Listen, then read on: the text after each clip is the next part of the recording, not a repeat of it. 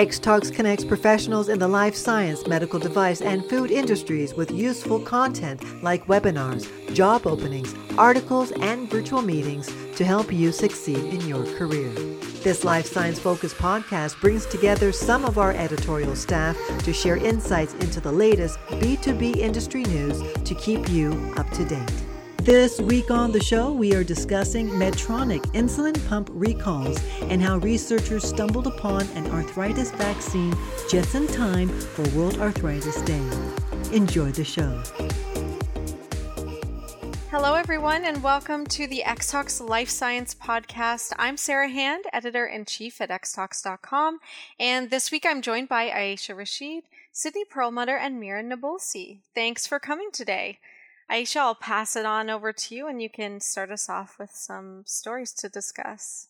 Sounds good. Thanks, Sarah. So today is actually World Arthritis Day, October the 12th. Uh, probably will be past when you guys, uh, for people listening in.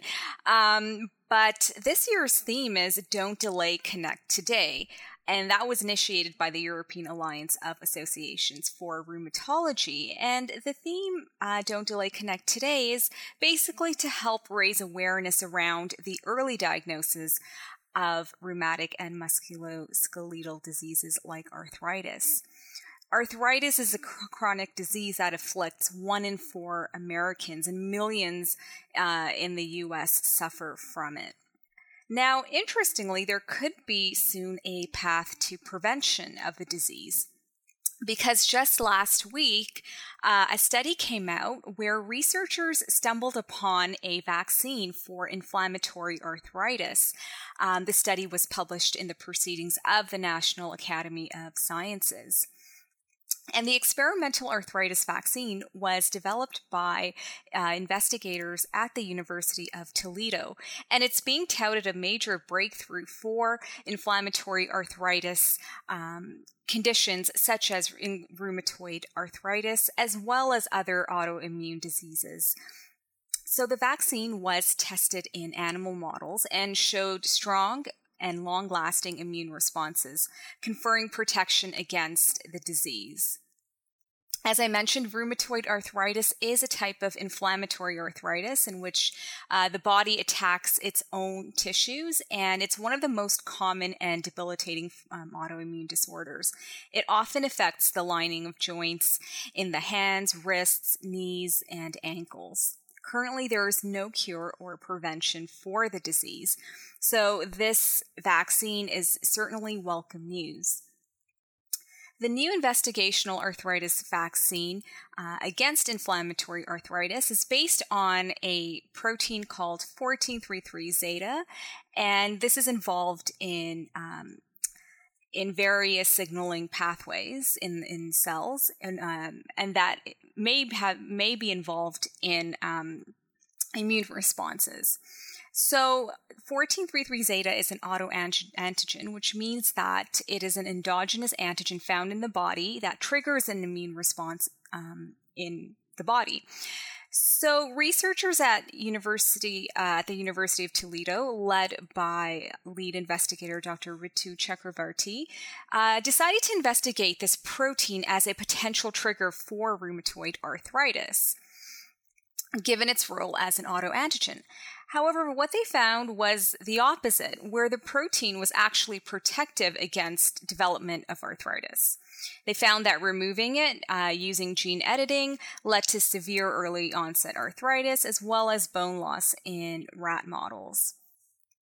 So, finding that this particular protein was protective against um, rheumatoid arthritis, the researchers then developed a protein based vaccine using purified uh, 1433 zeta protein.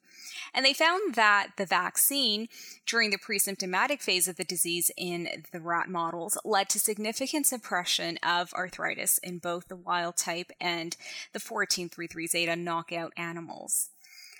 Uh, it increased anti 1433 zeta antibody levels, collagen production, reduced joint inflammation, and also promoted good bone quality.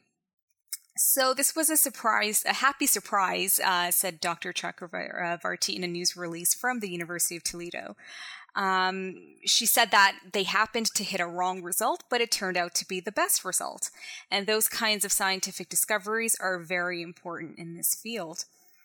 And indeed, the unexpected finding of the protective role of this particular protein in inflammatory arthritis has now led to a preventative arthritis vaccine. So, uh, again, as um, Dr. Chakravarti said, it's it's great how sometimes the unexpected discoveries lead to the most fruitful fruitful results. The researchers have filed for a patent on their discovery and they're looking for pharmaceutical industry partners so that they can begin preclinical trials to evaluate the safety and toxicity profiles of the vaccine. Um, and so, yeah, on World Arthritis Day, I thought this was sort of a nice development to, to, to talk about and to report on just wanted to get your your thoughts on this. We hear a lot about arthritis and how it's a chronic condition, and it's you know people suffer quite a lot, and it's um, you know there's no cure or prevention, but now we might have a prophylactic vaccine, which is great news. Yeah, I think this is really great. It sounds like they're in, you know, obviously the very early kind of discovery mm-hmm. stages. And as you say, they're looking for uh, partners in the industry to further develop the vaccine. So I guess it's likely we're, you know, at least a decade out from actually getting this if it shows more promise, um, you know, to the people who need it. I, I wonder who the patient population would be for this because it's like a preventative. If this would just be something that would be given to um, those who were older and more at risk of developing arthritis, or I wonder if it'll be something that would be recommended for people you know over a certain age to begin mm-hmm. with. Um, i think that'll be an interesting um, thing to follow with this this vaccine. Yeah that's a good point because um, you know the root causes of, of arthritis and other rheumatic conditions aren't entirely known. Um, so it might be just um, something that perhaps um, people over a certain age might be offered and um, also, to take note is that this specific vaccine um, was developed for inflammatory arthritis. So there are mm. other types of arthritis for which this may not, yeah, be applicable, such as osteoarthritis uh, or psoriatic um, arthritis. So that's another thing to keep in mind. But good point about the uh, exact patient population that mm. this would benefit. Yeah, my dad has arthritis, and I've mm. watched him like for many years try and uh, treat it with either medication or mm. topicals or multiple things, and nothing has really, you know, helped it to the point where it doesn't really impact his his his daily life and and as he ages it's it's it's even getting worse mm. so um yeah this this vaccine is um really I, I honestly never thought there would be a, a, vaccine for for arthritis it just doesn't seem like um you know one of those things that that that would have been uh like you know come to fruition but i'm really happy to to hear that and hopefully with time um you know various types of arthritis will be uh covered sort of by the vaccine I was just wondering, in your article, you said they stumbled upon the vaccine. so, like, is that is that something that happens often, especially with something like this? Is like they accidentally did something and then they found this new discovery, or were they studying um, arthritis. Yeah, yeah, So I mean, they themselves are, you know, all the reporting around this was that oh, they unexpectedly found this mm-hmm. um, discovery. It's more to do with the discovery than the actual vaccine. Basically, the groundwork that led to developing the vaccine. So basically, when they looked at this protein, they just found an unexpected result to you know, was opposite to their hypothesis, basically. So that's why they're kind of saying that they didn't have plans per se to develop a vaccine, but because they stumbled upon more so the discovery of this protein being implicated in the disease.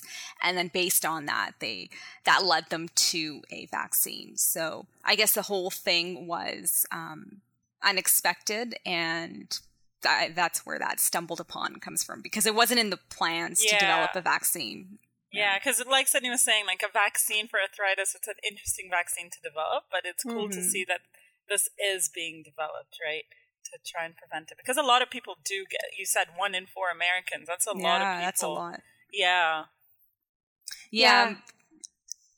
I was just going to say, sounds like this protein, they were studying it, right, in the context mm-hmm. of rheumatoid arthritis, but they didn't expect it to have a protective effect. Right. They expected to find that because it's an autoantibody, it you know increases inflammation or something yeah. like that and to understand the disease process further so i think that's one of the problems with this disease area and a lot of disease areas but um, our understanding is pretty limited and i think that's why it limits like preventatives and treatment options and things um, so yeah like like the investigator was saying this is one of those like happy accidents in science where you're mm-hmm. expecting one result and you get another and it's actually um, it's better you know than you could have anticipated yeah it's pretty cool like if you you know just in these kinds of scientific discoveries sometimes you know you, are accidents i think it kind of reminds me of how the enzyme for pcr was discovered i think it was just like um, a biologist studying enzymes, and then he found this enzyme that could thrive that thrives at um,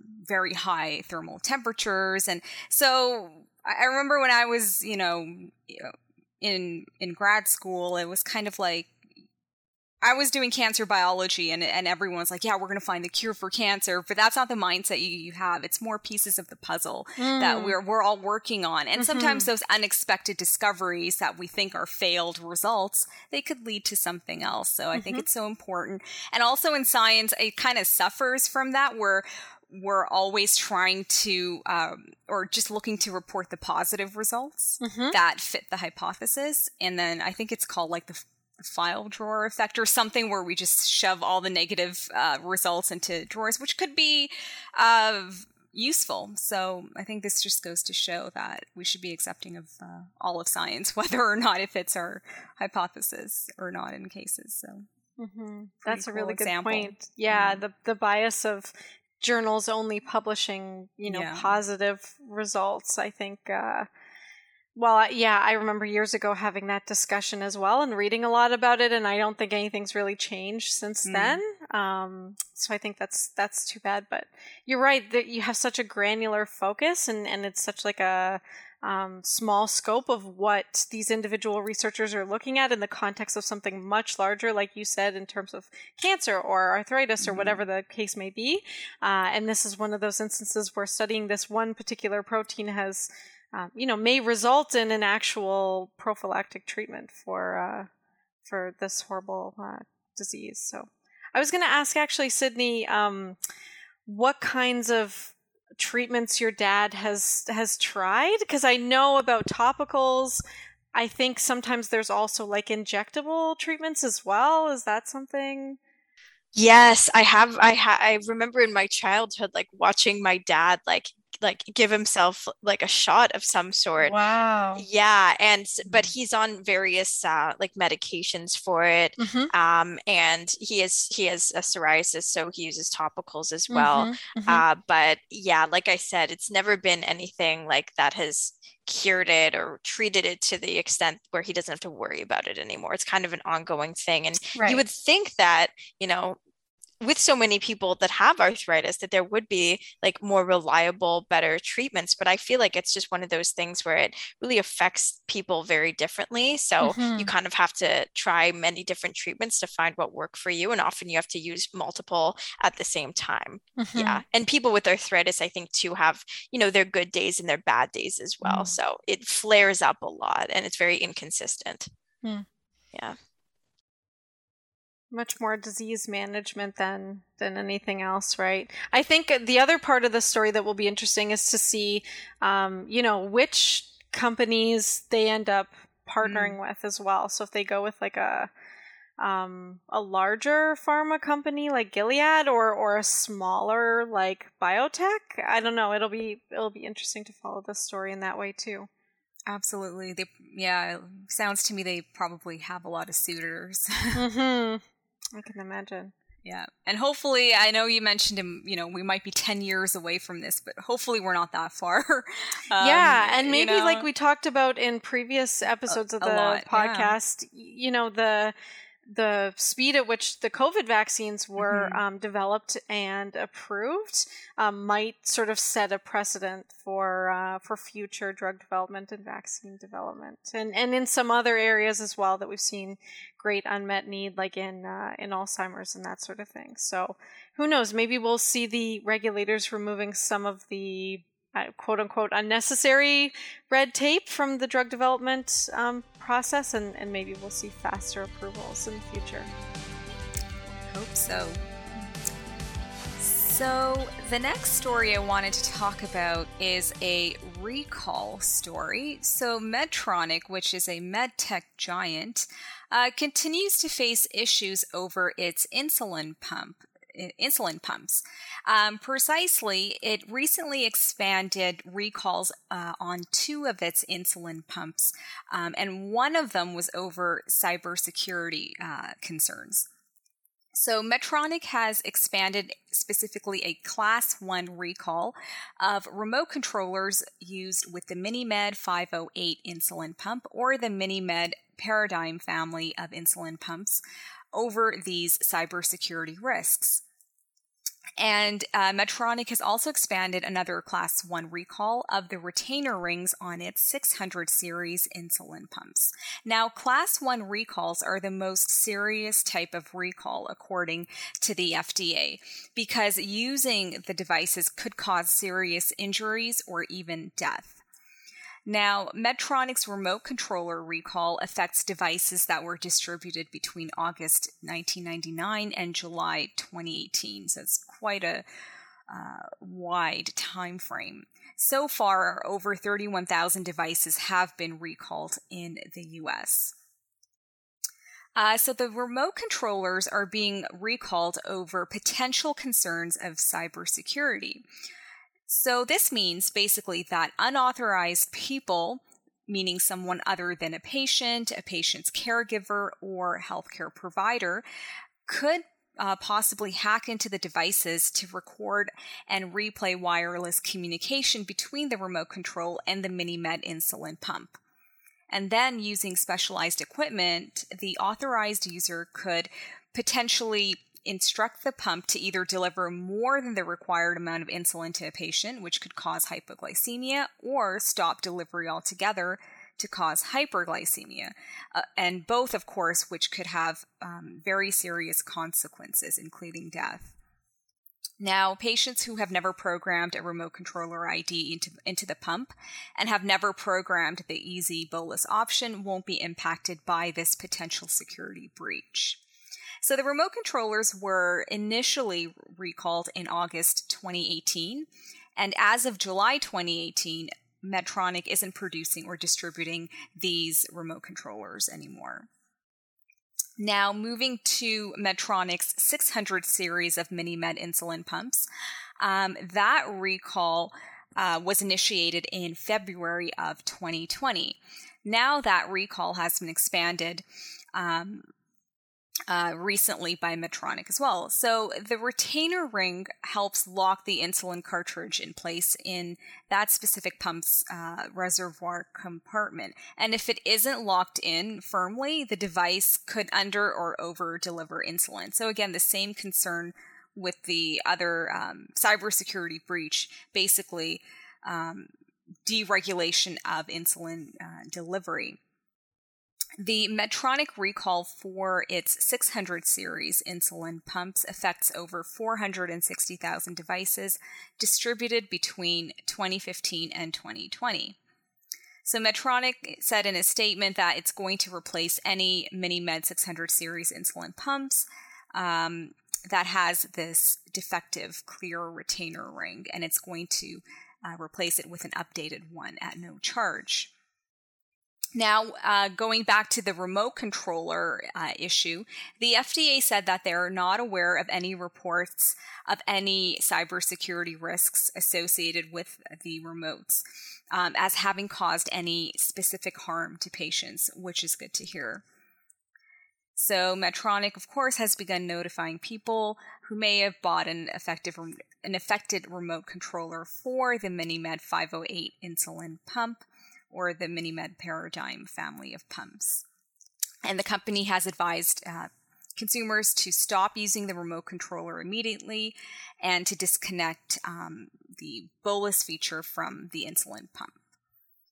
Um, so Medtronic has kind of been plagued with these kinds of recalls. Uh, just last month, it recalled an implant to treat brain aneurysms over a potential uh, break during its placement, retrieval, or movement.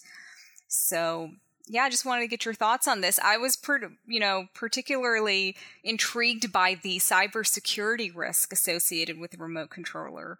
Um, with one of the pumps that uh, Medtronic is uh, recalling, or it's recalling the remote controllers, because we talked about cybersecurity risks in uh, the food industry uh, recently. So this was quite interesting that how that something similar could affect uh, medical devices. Mm-hmm. I think it's very scary, and I think again, this is one of those topics that's been coming up for the last couple years about um, cyber security concerns around medical devices, and mm-hmm. with devices becoming increasingly connected, and that whole idea of the Internet yeah. of Things. Um, you know, uh, what kind of protections are being put in place to um, to protect patients? I think the other scary thing about these type of recalls and you know, recalls in general is um it always really feels like it relies on, you know, you as a consumer to have stumbled upon this. So obviously this has been published in multiple, you know, places and I'm not sure if patients are being contacted, but it just seems with all of the like um, consumer purchasing data that companies have now, it seems like there should be a much better way to contact people directly about something as serious as this. Uh, even when we talk about recalls in the food space as well, I always think like so many people are using their in-store mm. loyalty cards and that tracks your purchases. If there's like a recall on you know, something you purchased recently, I feel like you should get some sort of automatic email. I'm always surprised that that hasn't been set up, but I wonder if there's some, um, there's some use of data there that's not uh, not allowed or something. Uh, but yeah, that's always what stands out to me with these recalls is it, it kind of relies on you to come across this and then take action yourself. That's so true because, you know, even with like pharma recalls, I remember recently mm-hmm. there was a mm-hmm. recall on blood pressure medication and mm-hmm. I just mm-hmm. happened to see like a little headline on a ticker, yep. you know, on TV and I was like, "Oh, okay, let me look into this uh, yep. for my mom."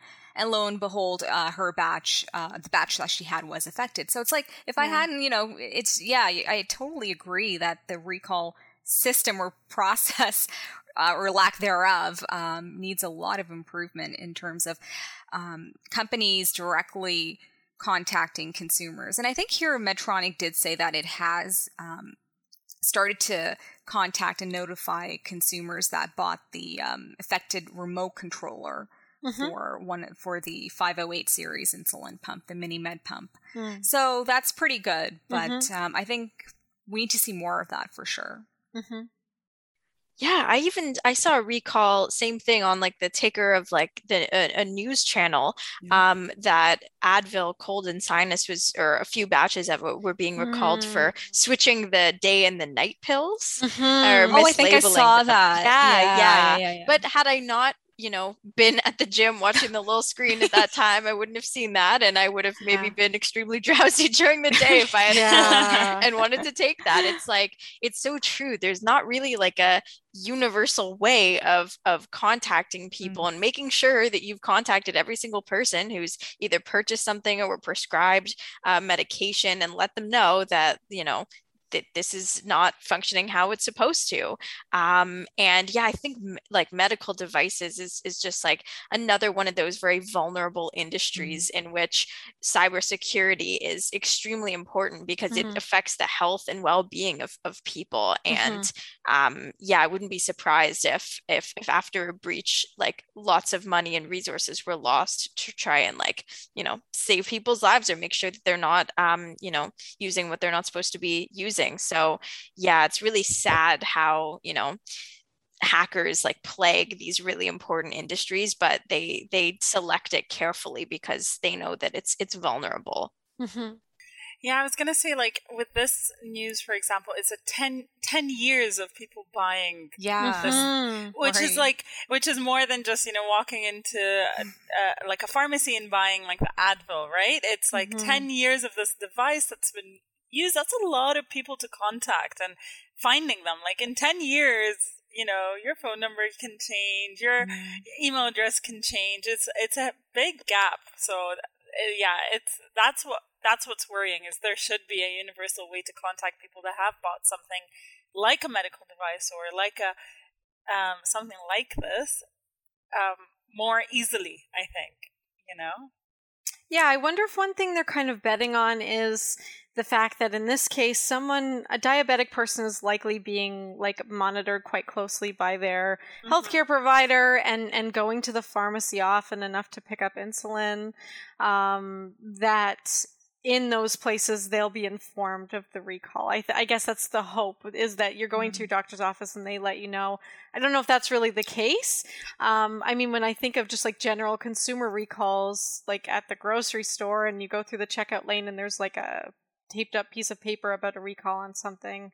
Um, I wonder if that's something similar that they do at the pharmacy counter for something like this, or or at a doctor's office. Uh, but again, it's yeah, it's sort of relying on these all of these different practices. Whereas you're right, it would be great if there was some sort of um, standardized like reporting system to let everyone know as best they can that that your device might be affected. Okay, well, that's the end of this episode of the XTalks Life Science Podcast. If you liked today's show, don't forget to rate, review, and subscribe. Thanks, everyone, and see you all next week. bye. Bye. Thanks for listening to the X Talks Life Science Podcast. If you enjoyed our discussions today, please share the episode with your friends and colleagues and be sure to subscribe in order to be notified when a new episode is released. To join in on the discussion, you can find X Talks on social media. Email podcast at xtalks.com or comment on the articles directly. Links are in the show description. Take a moment to join our community at xtalks.com to get access to everything we have to offer, including webinars, job listings, virtual meetings, articles, and more. The views and opinions expressed in the podcast are those of the speakers sharing them. They should not be taken as professional advice and do not necessarily reflect the policy or position Honeycomb Worldwide. For further information, email us at podcast at xtalks.com. Thanks for joining us, and we'll see you next week.